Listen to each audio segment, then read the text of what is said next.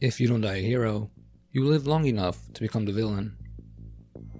In the last 20 years, one of the most entertaining and influential figures in America, Bill Maher, has offered his analysis in American domestic and foreign policies. Known for never shying away from controversy and challenging his guests, Bill Maher relishes in the art of public discourse from the political left and right. But over the years, Bill Maher's input has taken a conspiratorial route, often striking at the trans community and medical science. A man that once championed critical thinking and reason has now found himself immersed in talking points that promote vaccine hesitancy and doubts about antidepressants. I am your social chemist Nelson, and on today's episode, we look at Bill Maher's logical fallacy of medical science. It's been a while since I've covered anti vaccine sentiment. I believe the last episode that was dedicated to the disinformation of vaccines was the Peter McCullough episode I did during the beginning of the year. Now, I wasn't expecting to do an episode since my semester started, but a couple of days ago I was scrolling through my Instagram and found myself watching a clip from Bill Maher's new podcast where he talks to NFL quarterback Aaron Rodgers, and I was puzzled by the exchange of dialogue that I was listening to because much of it involved the spread of vaccine misinformation. And what is saddening is that this content is being spread by a public figure I once considered a role model of intellectualism. For those who are unaware of who Bill Maher is, he's a popular political commentator and host of the HBO show Real Time with Bill Maher. And for the last 20 years, Bill Maher has become influential in his commentary, often engaging in topics that one can consider controversial. For example, calling out liberals who criticize Christianity and their treatment of the LGBTQ community, but label anyone who critiques Islam as Islamophobic, an analysis that I share with Bill Maher. In 2008, he released a comedy documentary poking fun at organized religion while providing insight into the dangers of theological systems. It was this documentary which is how I was introduced to Bill Maher, and since then, for the last 10 years, I've considered Mr. Maher influential in my political evolution. Going as far as to say that he was the reason why I wanted to do this podcast, to offer my input and educate people in information analysis. However, over the years, Bill Maher has gone into a noticeable decline in terms of his commentary. For instance, arguing that universities are a scam and that free college shouldn't be a thing, and that the political left and the political right are equally extreme, a topic I hope to cover very soon, and that science is never settled, therefore, vaccines have the potential to become deadly or ineffective. Now, in regards to Aaron Rodgers, he's an NFL football player and recently gained media attraction for his reluctance to getting vaccinated. Since then, he's been a fan favorite among conservatives and anti vaxxers. But that's really as far as I want to go with him since this episode is about Bill Maher's take on vaccines and medical science. So, for today's episode, we're going to be listening to certain segments of the interview with Aaron Rodgers and assess some of the logical fallacies that Bill Maher uses to present his viewpoints about science, medicine, and vaccines. In this first clip, Bill Maher describes his understanding of science and the scientific method. While listening, pay close attention with how he refers to it condescendingly because it's a textbook tactic from a popular conservative commentator. And there's plenty of the science. These people are like, this, as if there is such a thing as the science. That pisses me off right away. Science is ever changing. Of course, especially medical science. What they don't know is they just found out two weeks ago they were prescribing what is one of those antidepressants uh, because it, or maybe all of them, because they did something with serotonin. Mm-hmm. And they just found out the depression had nothing to do with the serotonin. So something they were giving people forever was completely misdiagnosed. And I'm not saying they did it on purpose, although there is a lot of corruption in medicine. Yeah. Um, but they just got it wrong. And they're always getting shit wrong. Again, not because I'm not saying it's a giant plot. I'm just saying we're at the infancy of understanding how the body works. If we weren't, you could go to a doctor tomorrow and say, oh, Doc, I'm not feeling good. Need for you. Oh, yeah. Well, you have cancer here, but we know exactly what caused it. We, and we know exactly how to fix it. We're not there. Mm-hmm. We're not close. Yeah, so just fucking admit when you're wrong. In the segment you just heard, Bill Maher illustrates what many could consider ignorant commentary. Let's first start with his claim that the scientific understanding of the human body is in its infancy. Now, look, I am not a doctor, nor am I going to school for biology or medicine, so I can't talk about the specific diseases and medicines that they research. However, I am a student of behavioral science, so let's apply Bill Maher's logic of not being able to cure a disorder, therefore implying that the specific area of expertise is in its infancy. As a listener, I'm going to assume you've heard of the mental disorder known as paranoid schizophrenia. If you haven't, what you need to know is that it's a mental disorder that causes an individual to develop auditory and visual hallucinations, and sometimes, as the name implies, people can become extremely distrustful of their of their friends, family, and the clinical staff that are treating them. Now, before schizophrenia was understood in the way that it is now, it was believed that mental disorders like schizophrenia were caused because of demonic possessions and religious punishments. As science progressed into the 1930s, frontal lobotomies were performed to treat schizophrenia, a form of psychosurgery that involved the removal of brain tissue from different regions of the brain. And if I remember my psychology textbooks accurately, many of the people that went through this procedure ended up coming out worse for this reason, by 1970s, frontal lobotomies were banned from the US because it was literally considered a human rights violation. Entering the 21st century, we now know that antipsychotic medications are effective when combined with talk therapy and a strong family support system. We also know that schizophrenia is not caused because of evil spirits, but are caused by genetical factors, which is why people with schizophrenia who have children have been reported to pass it on to their children. So, why am I mentioning all this? Because currently schizophrenia doesn't have a cure, but that doesn't mean that the understanding of schizophrenia is in its infancy or that it's anywhere near it. Science is a self correcting process, always heading towards progress, and in the same way that psychology and neurology has better understood the brain since the Middle Ages, the same is true for physical diseases like cancer and seizures. So, no, Bill, medical science is not in its infancy. Now, a couple of weeks ago, news outlets ran headlines titled, Study Says Depression is Not Caused by Chemical Imbalance raising questions about antidepressants. And since then, many people, including Bill Maher, have been citing the study to demonstrate that Big Pharma has been using ineffective treatment at the cost of individuals suffering from mental disorders. The specific study that they cite is titled The Serotonin Theory of Depression, a systemic umbrella review of the evidence by Joanna Moncrieff and her colleagues. And in layman terms, this is a review paper of multiple auto review studies and meta analysis, aka an umbrella review. Now, the premise of this study is that the singular explanation of a chemical imbalance causing depression was found to not have any association. Since then, vaccine skeptics, anti vaxxers, anti pharma, and anti psychiatry have used this single study to assert that antidepressants are ineffective, and that this study has revolutionized the way that mental health experts and psychiatrists look at major depressive disorder. Now, if you're a person who's been exposed to some degree in the profession of mental health, you're going to notice that the paper mentions that psychiatry only recognizes one explanation for depression, which, according to the author of this paper, is the serotonin hypothesis. The problem with this claim is that we know that that isn't true, and we've known this since the 60s. Ask any mental health worker what causes depression, and chances are they'll explain the biopsychosocial model of depression.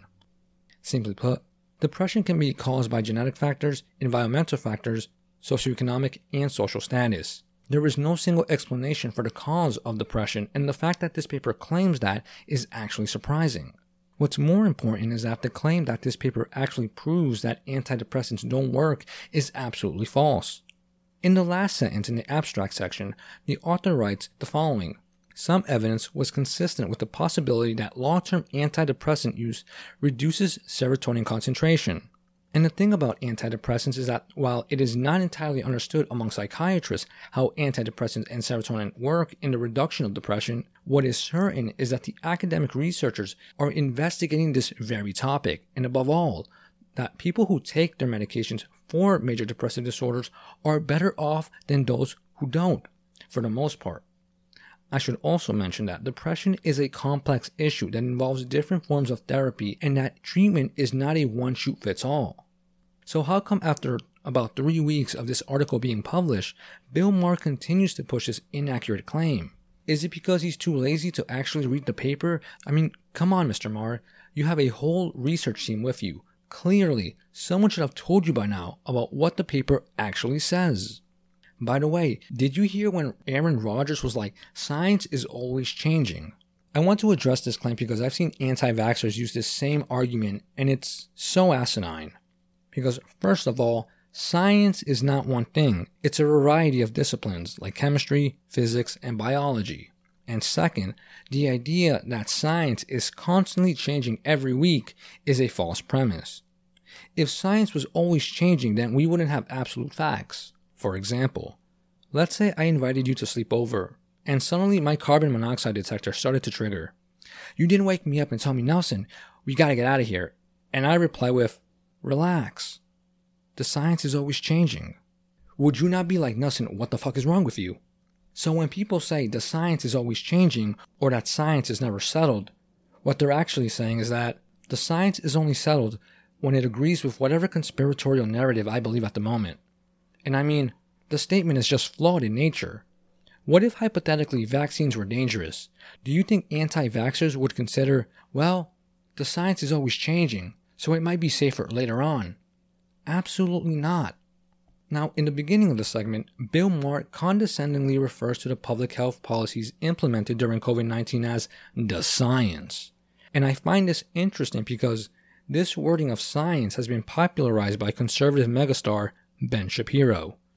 In his book, The Authoritarian Moment How the Left Weaponized America's Institutions Against Dissent, in Chapter 4, he distinguishes science as the development of medicine and surprisingly acknowledges vaccines in this definition I say surprisingly since a good portion of his audience are anti vaxxers. On the other hand, D science is a pseudoscientific discipline infested with left wing ideology, and one of the examples that he gives is the approval protests gathering from public health officials after the death of George Floyd. Now, as a liberal who actually participated in one of these Black Lives Matter protests, I'm going to say that Ben Shapiro has a point. I think if you're going to tell a group of gatherers that they can't meet because of COVID concerns, you gotta be consistent regardless of political affiliation. Though Black Lives Matter protests did bring hand sanitizers, face masks, and were more cautious about public safety, it still didn't look good for us. Where my disagreement with Ben Shapiro starts is when he uses this narrative to then deny that systemic racism is real or that any social issue that affects minorities is non existent. And while Ben Shapiro only uses the science to attack public health experts, Bill Maher includes health experts and medical professionals in his description. In this next segment of the podcast, Bill Maher and Aaron Rodgers discuss about the corruptions of pharmaceutical companies, and while there is truth to their claims, the reasoning behind not getting vaccinated becomes a stretch with logical fallacies. A, a recapitulation of what we've seen with COVID recently. It's like, no, the government stepped in, the powers that be, the people who think they have the science, and said, no, Ricky Williams, you can't do the thing that works for you, that you know works for you. You have to do the pharmaceutical version of it. And Ricky was like, I don't want to do the pharmaceutical version. It doesn't work as good and it's worse for me. This is like when they people were dying from Vioxx. which was distributed super widely, and then what recalled? You're talking about Vioxx? Yeah, and then they got sued, and they paid out five billion, but they made twelve billion. Vioxx relieves the pain of arthritis by killing you. So, in this clip you just heard, Bill Maher and Aaron Rodgers talk about the prescription medication known as Vioxx. Now, if you're unaware of what Vioxx is, don't worry, I got you. Vioxx was an anti inflammatory medication that was developed to be an alternative to other pain medications like aspirin and ibuprofen. And it was produced to avoid the side effects of gastrointestinal bleeding or ulcers if you misuse these pills, like Aleve. Unfortunately for me personally, I learned this the hard way when I used anti inflammatory longer than I should have. Anyways, Vioxx was mainly aimed to treat uh, rheumatoid arthritis. However, as time progressed, there were signs that people on Vioxx were reporting higher rates of heart attacks and stroke. To make matters worse, it was reported by Reuters that pharmaceutical companies that produce Vioxx were aware of the high rates of cardiovascular problems, but made a decision to suppress such information to boost their profits. Fortunately, after immense pressure and research, Vioxx was removed from the market. According to NPR in June 2006, research paper published by The Lancet states that 88,000 people had heart attacks and that 38,000 people had died while on Vioxx. In 2012, a Boston federal judge sentenced the pharmaceutical company to pay a 321 million criminal fine for improperly marketing Vioxx as a painkiller. In the end, the pharmaceutical company and the FDA came under heavy criticism for how they handled this entire situation, and it is for this reason, and many others, that Americans often have a distrust of the pharmaceutical industry. And it's a talking point that anti vaxxers and vaccine skeptics use to promote vaccine hesitancy. But there is a logical fallacy at play, and I'm going to show you what I mean. A couple of years ago, I used to work for a company called Panera Bread. I was a dishwasher and a sandwich maker for the first three years and a manager for the last two during my time there, a position I absolutely hated. This isn't important to the episode, I just wanted you to know that. Anyways, from time to time, we would have to recall certain ingredients because of a possible contamination or salmonella outbreak.